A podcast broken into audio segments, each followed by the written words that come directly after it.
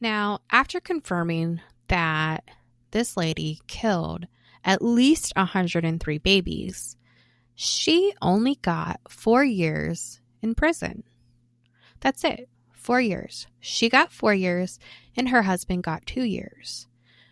It is very interesting to note that at the time, Japan did not have strict laws when it came to what they considered to be mercy deaths. After this case, they actually reevaluated the abortion laws in Japan and they made it so that they had the mother's body protection law which gave abortions as an option so that people didn't have to go to these extremes of trying to get rid of a child that they simply didn't want or could not afford.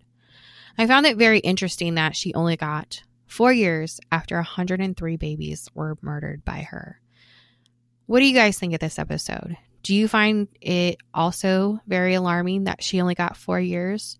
Do you think that she was justified in reasoning that she was taking care of a problem that was better than if these babies had survived? I would love to know your opinions and carry on this conversation at ykyz.com.